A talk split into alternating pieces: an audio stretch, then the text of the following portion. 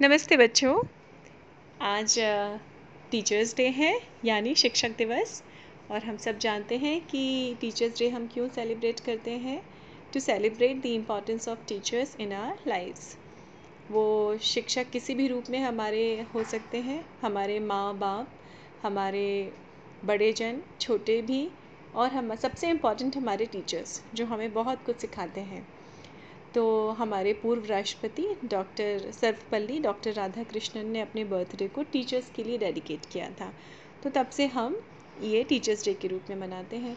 तो जब बात गुरु और शिष्य की हो रही है तो क्यों ना हम, मैं कहानी भी आपको या एक सच का किस्सा भी आपको सुनाऊं, जो एक गुरु और शिष्य का ही है। ये जो किस्सा है, मैं आपको बता रही हूँ, ये है, शायद आप में से कुछ लोग जानते होंगे बच्चों, ये है गुरु द्रोणाचार्य और पांडव और कौरवों के बीच का किस्सा। तो जैसे मैंने पहले आपको बताया था बच्चों कि पहले का एजुकेशन सिस्टम पढ़ाने का तरीका बिल्कुल अलग था। जैसा आज है, वैसा पहले नहीं था। पहले बच्चे स्वयं गुरुकुल जाया करते थे। गुरुकुल क्या होता था? गुरुकुल मतलब गुरु का घर। वहाँ रहकर उनको सब तरह की विद्याएँ दी जाती थी, सिखाया जाता था। चाहे उसमें शस्त्र चलाना हो, चाहे किताबी नॉलेज हो, जैसे वेद पुराण वेद पुराण शास्त्रों को पढ़ाना हो, या व्यवहारिक नॉलेज हो, जिसमें आप जब गुरुकुल में बच्चे जाते थे तो उनको सारा काम खुद करना पड़ता था। कलेक्टिवली हर चीज़ को डिवाइड करके काम कराया जाता था। तो फॉर एग्ज़ाम्पल अगर आपके आपको खाना बनाना है तो कोई लकड़ी लेके आएगा, कोई रॉ मटेरियल लेके आएगा और कोई बैठ के उसको जैसे सब्ज़ियाँ काटेगा और कोई आटा मढ़ेगा फिर वो कोई बनाएगा और फिर सारे मिलके खाते थे। तो एक तरह से सिस्टम ऐसा था बच्चों जो शुरू से ही टीम भावना, जो टीम स्पिरिट होती है ना, वो बहुत अच्छी डेवलप होती थी। अदर देन नॉलेज जो एजुकेशन सिस्टम था, वो पढ़ाई का तो वो अलग था ही था। तो ऐसे ही द्रोणाचार्य के गुरुकुल में कौरवों का और पांडवों का, दोनों का एजुकेशन दोनों की एजुकेशन चल रही थी। अब कौरव जो थे, वो महाराज दुर्योधन के बेटे थे। आप सबको पता होगा कि सौ भाई थे कौरव। और सबसे बड़ा कौन था? दुर्योधन। फिर दुशासन। और सो ऑन इधर पांडव जो थे, वो राजा पांडु के पुत्र थे। राजा पांडु के पाँच पुत्र थे जिनका नाम पांडव रखा और उनमें सबसे बड़े थे युधिष्ठिर फिर भीम उसके बाद अर्जुन चौथे नंबर पे नकुल और पांचवे थे सहदेव।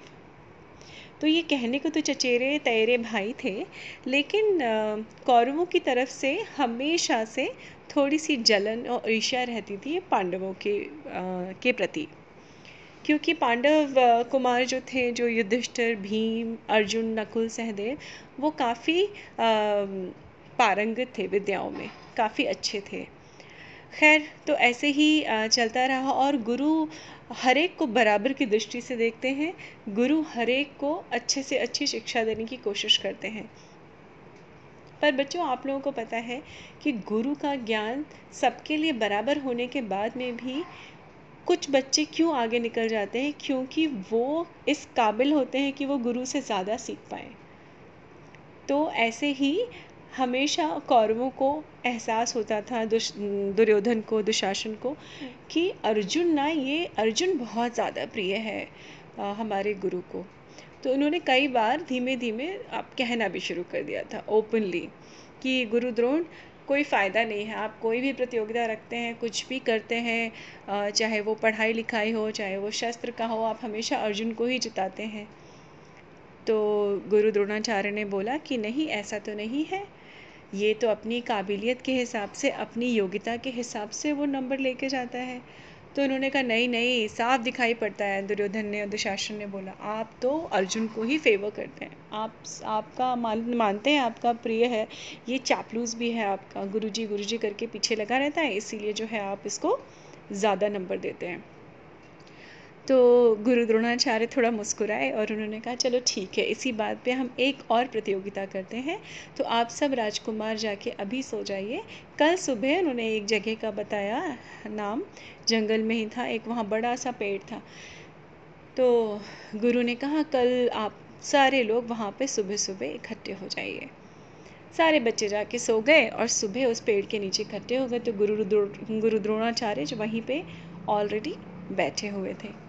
और उन्होंने पूछा कि वत्स, आप सब अपनी प्रतियोगिता के लिए तैयार हैं? तो सारे राजकुमारों ने हाथ जोड़ के प्रणाम किया पहले अपने गुरु को और बोला, जी, हम सब तैयार हैं। तो उन्होंने बोला, ठीक है। तो सबसे पहले मैं आपको बताता हूँ करना क्या है। तो अपने अपने धनुष बाण आप लोग तैयार रखिए और देखिए, इधर दूर से देखिए, इस पेड़ के ऊपर, सबसे ऊपर एक चिड़िया मैंने टांग रखी है। आप सबको इस चिड़िया की आँख में निशाना साधना है। तो सबने कहा अच्छा हाँ ये कौन सी बड़ी बात है? दुशासन और दुर्योधन तो मन ही मन में सोच रहे थे कि आज तो ऑब्वियसली गुरुजी हमेशा बड़े से छोटे को बुलाएँगे तो आज तो देखना हम तो अर्जुन से पहले मेरा नंबर आ जाएगा, मैं तो चिड़िया को मार दूँगा, उसकी आँख में मार दूँगा। तो ये सोच के वो मन ही मन खुश हो रहे थे और इधर गुरु गुरु द्रोणाचार्य ने ऐलान किया कि सबसे पहले युधिष्ठिर आएँगे। तो युधिष्ठिर आए और उन्होंने अपना तीर कमान निकाल के, बाण निकाल के उन्होंने निशाना साधने लगे। तो महाराज द्रोणाचार्य जी ने बोला कि रुक जाओ, युधिष्ठिर, निशाना लगाने से पहले मुझे ये बताओ कि तुम्हें क्या क्या दिखाई पड़ रहा है। तो युधिष्ठिर ने कहा कि गुरुजी, मुझे पीछे उगता हुआ सूरज दिखाई पड़ रहा है।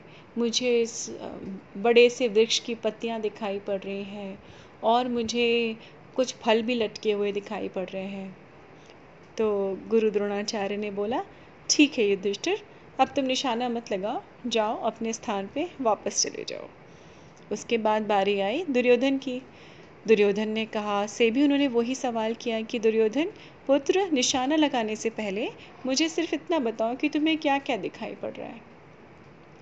तो दुर्योधन ने कहा, अरे महाराज सॉरी, गुरुजी, मुझे तो बहुत कुछ दिखाई पड़ रहा है। मुझे तो सूरज की किरणें तक दिखाई पड़ रही हैं।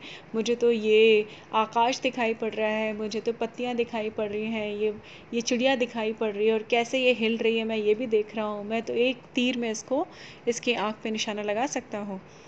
तो गुरु द्रोण फिर मुस्कुराए, उन्होंने कहा कि ठीक है वत्स, थोड़ी देर बाद मैं तुमको बुलाता हूँ। तुम भी अपने स्थान पर लौट जाओ।